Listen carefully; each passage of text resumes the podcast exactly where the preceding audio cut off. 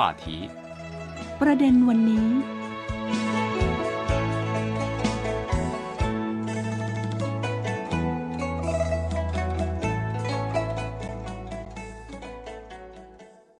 สวัสดีค่ะท่านผู้ฟัง ขอต้อนรับเข้าสู่รายการประเด็นวันนี้ ออกอากาศจากสถานีวิทยุ CRI กรุงปักกิ่ง สาธารณรัฐประชาชนจีนค่ะ วันนี้พบกับดิฉันมณีนาฏอ่อนพนานะคะ ซึ่งประเด็นที่เราจะมาพูดคุยกันในวันนี้ค่ะ ก็คือเรื่องของการปลูกป่าไส้หั่นป้านะคะ ที่เขาถือว่าเป็นป่าที่ใช้ในการเป็นเกราะกำบังทางธรรมชาติที่สำคัญของจีนค่ะ และเพื่อนคนจีนที่จะมาร่วมพูดคุยกับรายการของเราในวันนี้นะคะ ก็คือคุณเจิ้งหยวนผิงค่ะ สวัสดีค่ะ คุณเจิ้งสวัสดีค่ะ คุณมณีนาฏและท่านผู้ฟังค่ะ ค่ะ ซึ่งเมื่อเร็วๆที่ผ่านไปนะคะ ก็คือมีการประชุมสมัชชาครั้งที่ 20 นะคะ ที่เพิ่งจะผ่านพ้นไปในช่วงเดือนตุลาคมที่ผ่านมานะคะ ซึ่งรายงานการประชุมสมัชชาครั้งที่ 20 ในครั้งนี้ค่ะเขาก็มีการพูดแล้วก็มีการเน้นในเรื่องของการอนุรักษ์ธรรมชาติด้วยนะคะ ทีนี้ต้องถามคุณเจิ้งหน่อยนะคะว่า ในรายงานของสมัชชา 20 เองเนี่ยเล็งเห็นความสำคัญของธรรมชาติไว้อย่างไรบ้างคะธรรมชาติเป็นเงื่อนไขพื้นฐานที่มนุษย์ได้ดำรงชีวิตและพัฒนา การเคารพธรรมชาติ และการอนุรักษ์ธรรมชาติ จะเป็นข้อเรียกร้องภายในที่พัฒนาประเทศสังคมนิยมทันสมัยในรอบด้าน แนวคิดน้ำใสภูเขาเขียว ก็คือภูเขาทองภูเขาเงิน เป็นแนวการปฏิบัติเพื่ออนุรักษ์และวางแผนการพัฒนาให้มนุษย์และธรรมชาติอยู่ร่วมกันอย่างกลมกลืนค่ะ โอ้นะคะ ก็เป็นแนวคิดที่น่าสนใจนะคะ ถึงแนวทางการพัฒนาสิ่งแวดล้อมแล้วก็ธรรมชาติของจีนด้วยนะคะ แต่ถ้าพูดถึงนะคะประเด็นที่เราเกริ่นไปเมื่อสักครู่นี้ก็คือการปลูกป่าไส้หั่นป้านะคะ เป็นแบบอย่างการพัฒนาอย่างไรบ้างคะไซฮันป้าก็เป็นตัวอย่างที่ดีที่ได้ผลักดันการพัฒนาแบบสีเขียว พัฒนาให้มนุษย์และธรรมชาติอยู่ร่วมกันอย่างกลมกลืนค่ะ ป่าปลูกไซฮันป้าตั้งอยู่ทางเหนือสุดของมณฑลเหอเป่ย ห่างจากกรุงปักกิ่งไปทางเหนือกว่า 400 กิโลเมตร เป็นแหล่งน้ำสะอาดจำนวน 137 ล้านลูกบาศก์เมตร และปล่อยก๊าซออกซิเจน 5.5 แสนตัน ให้กับกรุงปักกิ่ง และนครเทียนสิงถือเป็นเกราะกำปังทางนิเวศวิทยาที่สำคัญของทั้งสองเมืองนี้ค่ะ ในเวลากว่า 50 ปี ชาวแซ่ฮันป้าสามชั่วอายุคน ได้ปรับเปลี่ยนทุ่งกว้างอันรกร้างในอดีต ที่ไร้ซึ่งสัตว์ปีกอยู่อาศัย มีแต่ฝุ่นทรายกระจายฟุ้งเต็มท้องฟ้าให้เป็นผืนป่าสีเขียวกว่า 600 ล้านตารางเมตรด้านฝีมือของมนุษย์ประมาณว่า เท่ากับคนจริงสามคนปลูกต้นไม้หนึ่งต้น เป็นการสร้างต้นแบบอันดีงาม แก่อารยธรรมนิเวศวิทยาจริงและโลกค่ะโอ้นะคะก็คือเป็นการอนุรักษ์มาตั้งแต่เมื่อในอดีตมาแล้วนะคะ แล้วก็ส่งต่อมาถึงในยุคปัจจุบันด้วยนะคะ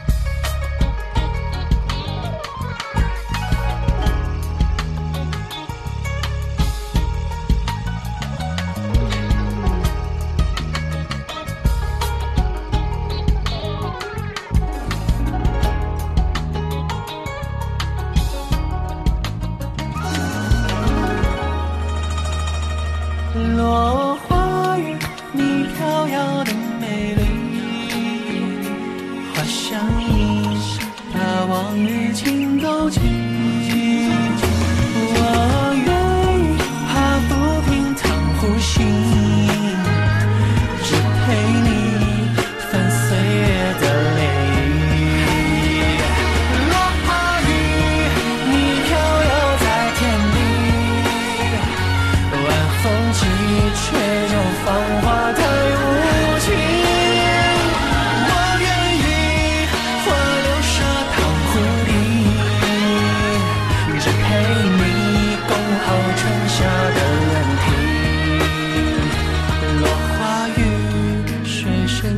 山水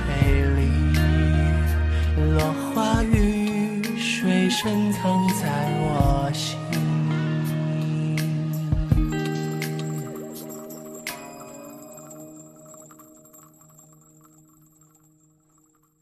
ว่าถ้าพูดถึงการย้อนเวลากลับไปในสมัยต้นราชวงศ์ชิงนะคะเขาบอกว่าไซฮันป้าเนี่ยนะคะ เป็นแหล่งที่อุดมสมบูรณ์มากๆเลย เพราะว่ามีสัตว์ป่าเนี่ยอาศัยอยู่จำนวนมากแล้วก็หลายชนิดด้วย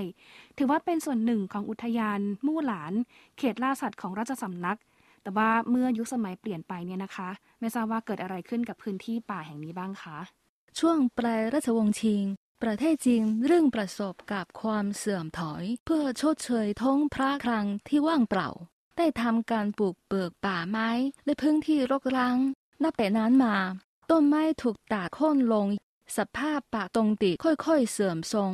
ลงจนกลายเป็นผึงทะเลทรายรกร้างการลงโทษของธรรมชาติก่อเกิดน้ำป่าหลายหลากลมหนาวจากเขตไซบีเรียในทางเหนือ และพายุทรายจากที่ราบสูงมองโกเลียถูกพักหอมกระหน่ำลงได้ค่ะโอ้นะ คะก็เห็นว่ามีภัยธรรมชาติเกิดขึ้นมามากมายเลยนะคะ แต่ทีนี้หลังจากที่เกิดเหตุการณ์ขึ้นค่ะ ก็บอกว่าในช่วงยุคต้นทศวรรษปี 1960 เองนะคะด้วยเหตุนี้เองก็ทำให้จีนได้ตัดสินใจนะคะ สร้างป่าผืนใหญ่ระดับชาติขึ้นมาใหม่เลยนะคะด้วยการระดมการฟื้นฟูต้นไม้นะคะปลูกเป็นแนวสกัดกั้นลมหนาว แล้วก็พายุทรายด้วยนะคะ ซึ่งก่อนหน้านี้ค่ะเขาบอกว่าในปี 1958 ตามท้องที่ต่างๆเองนะคะเขาก็มีการลุกขึ้นมารณรงค์ด้วยการเริ่มปลูกป่าขนาดเล็กค่ะ แต่ด้วยหลายปัจจัยนะคะ ทั้งในเรื่องของสภาพอากาศที่ทรหดนะคะ ที่สุดโต่งเองนะคะ ต้นกล้าเล็กๆเองเนี่ยเขาก็ไม่สามารถที่จะมีชีวิตอยู่รอดได้นะคะ เช่นเดียวกับที่มนุษย์เหมือนกันค่ะ ที่ทำหน้าที่ดูแลสภาพป่านั้น ก็ไม่สามารถที่จะทนต่อสภาพอากาศที่ค่อนข้างสุดโต่งแบบนี้ได้เช่นกันนะคะ ก็เลยมีการหยุดทำการปลูกป่าไปชั่วคราวค่ะ ทีนี้พอเห็นถึงอุปสรรคปัญหาแล้วนะคะ ก็เริ่มที่จะมีการพูดคุยกันอย่างจริงจังมากขึ้น เพื่อที่จะทำให้การปลูกป่าเนี่ยนะคะ เป็นรูปธรรมแล้วก็สามารถดำเนินไปอย่างราบรื่นมากขึ้นอีกด้วยใช่ไหมคะ คุณเจิงคะใช่ค่ะ เพราะเป็นการลงพื้นที่ของหน่วยงานช่วงแรกๆสำรวจสภาพพื้นที่โดยในปี 1961ในหลิวคุนรองอธิบดีกรมกิจการป่าไม้แห่งชาติ กระทรวงป่าไม้ในเวลานั้นได้รับคำสั่งให้แก้ปัญหาวิกฤตนี้ จึงนำคณะนักวิชาการเดินทางมายังแซ่ฮันป่า และเริ่มงานปลูกป่าด้วยระบบจากกลขึ้นค่ะ ปี 1962 คณะทำงาน 369 คนที่มาจาก 11 เขตและมณฑลทั่วประเทศจีนเดินทางมายังไซฮั่นป้า เพื่อแบ่งเบาภาระหน้าที่ปลูกต้นไม้ของที่นี่ คณะบุคคลเหล่านี้อายุเฉลี่ยไม่ถึง 24 ปี มี 127 คน เพิ่งจบจากมหาวิทยาลัยและสถาบันอาชีวศึกษาค่ะ โอ้นะคะก็ถือว่าเป็นการระดมความร่วมมือกันมาจากหลากหลายผู้คนจากหลากหลายกลุ่มเลยนะคะ แล้วก็มีทั้งคนรุ่นใหม่ด้วยนะคะ ที่มาร่วมในการปลูกป่าด้วยนะคะ ซึ่งเขาบอกว่าหลังจากที่มีการ ก้าวข้ามผ่านความล้มเหลว จากการเพาะปลูกต้นกล้าที่ลำเลียงมาจากต่างถิ่นนะคะ เมื่อครั้งก่อนนะคะ ก็เลยว่าทำให้ในช่วงต้นฤดูใบไม้ผลิในปี 1964 เนี่ยนะคะ ทางเจ้าหน้าที่ปลูกป่าเองเนี่ยนะคะ ก็ได้มีการ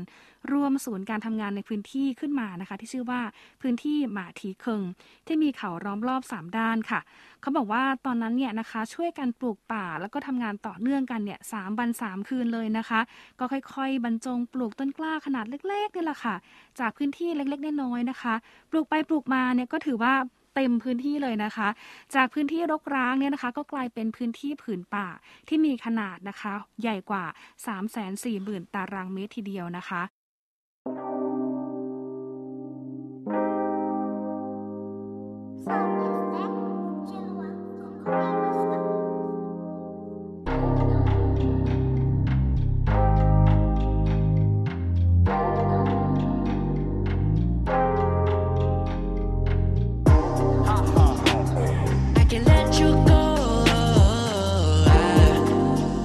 I, I told myself not to fall because of you. 像个冲击波一样 make me further. I hate myself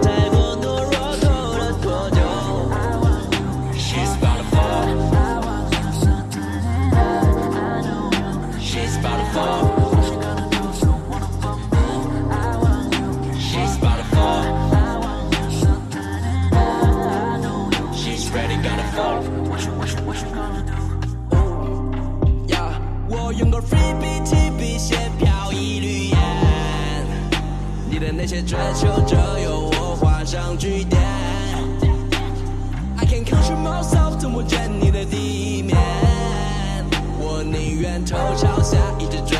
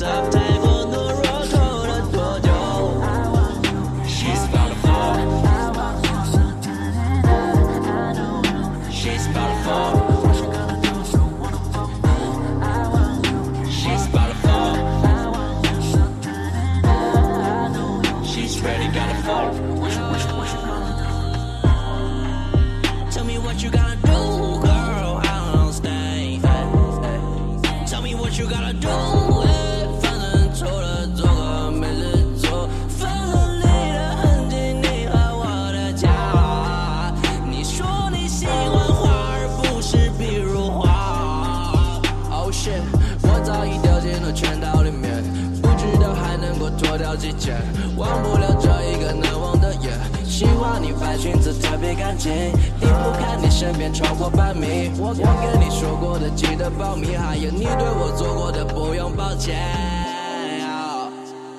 I can let you go. I, told myself not to fall because of you. Because of you. 像个冲击波一样 make me further. I hate myself 太过懦弱，拖了多久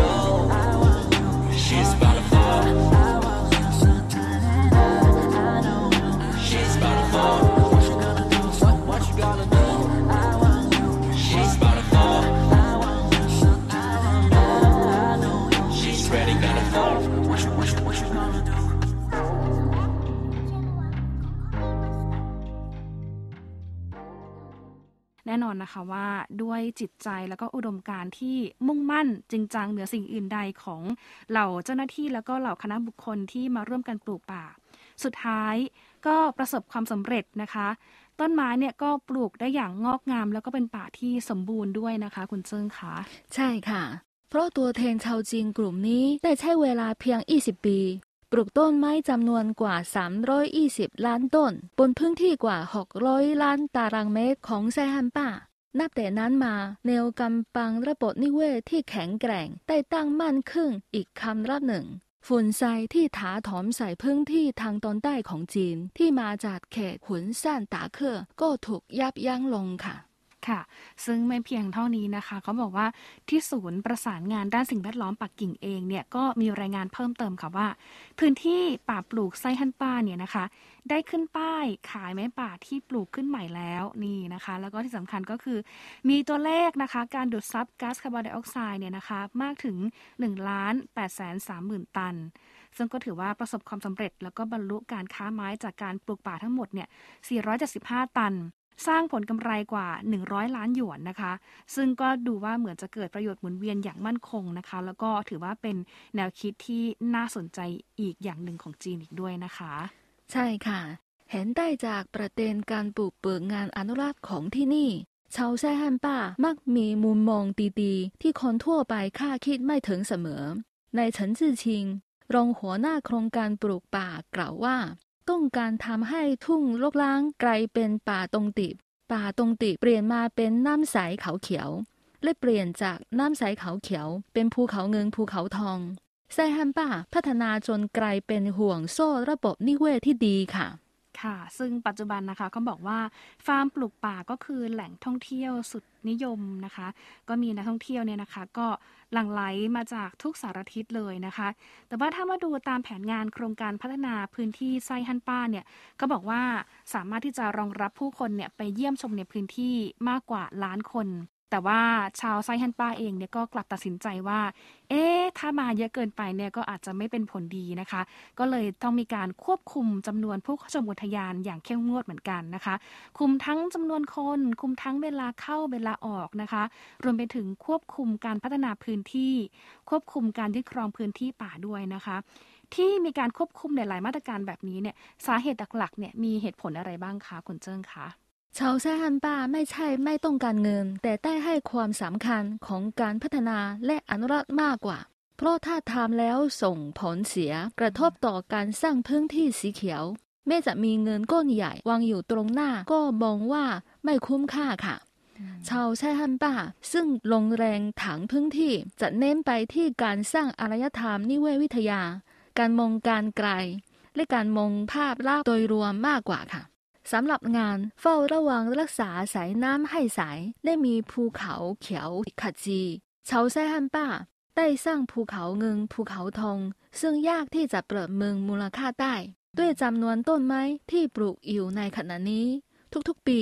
ไซฮันป้าได้ปล่อยก๊าซออกซิเจน ให้ผู้คนได้รับอากาศบริสุทธิ์ คิดได้เป็นจำนวนมากถึงเกือบสองล้านคนค่ะ โอ้นะคะ ถ้าดูจากข้อมูลที่คุณเจิงพูดเมื่อสักครู่นี้ก็ถือว่าเป็นการประสบความสำเร็จเลยนะคะ ในการอนุรักษ์สิ่งแวดล้อม แล้วก็การฟื้นฟูพื้นที่ป่าไซฮันปาด้วยนะคะ เพราะถือว่าเป็นทรัพยากรธรรมชาติที่ไม่สามารถตีเป็นมูลค่าเป็นราคาได้ แต่ว่ามีมูลค่ามากกว่านั้นก็คือช่วยนะคะ ยังชีวิตแก่ผู้คนเนี่ยหลายล้านคน แล้วก็สามารถยังประโยชน์ในระยะยาวได้อีกด้วยนะคะ ซึ่งเขาบอกว่าในช่วง 60 ปีที่ผ่านมานะตั้งแต่ที่มีการฟื้นฟูป่าไซฮันป้าเองนะคะ ก็พัฒนาจากพื้นที่รกร้างในอดีตเนี่ยก็ได้กลายเป็นพื้นที่ป่าสีเขียวกว่า 600 ล้านตารางเมตรนะคะ ซึ่งก็สามารถที่จะลำเลียงน้ำสะอาดได้สูงถึง137 ล้านลูกบาศก์เมตร และก็ปล่อยก๊าซออกซิเจนเนี่ย 5.5 แสนตัน ไปยังปักกิ่งแล้วก็เทียนซินด้วยนะคะ ซึ่งผลโดยรวมทั้งหมดเนี่ยแหละค่ะเขาบอกว่าก็เกิดขึ้นจากความพยายามของชาวไซฮันป้า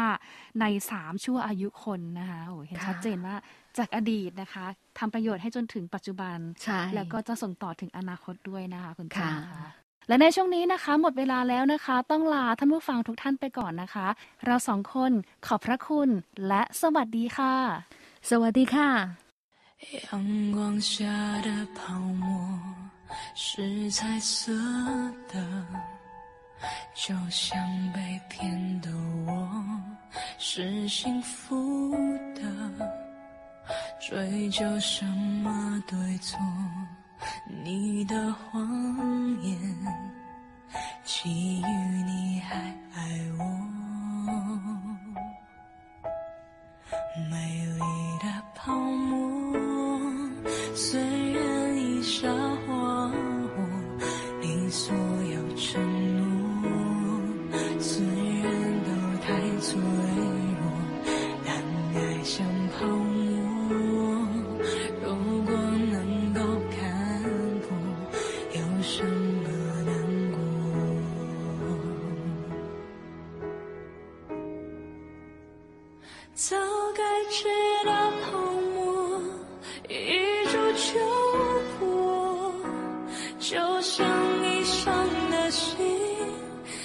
emotions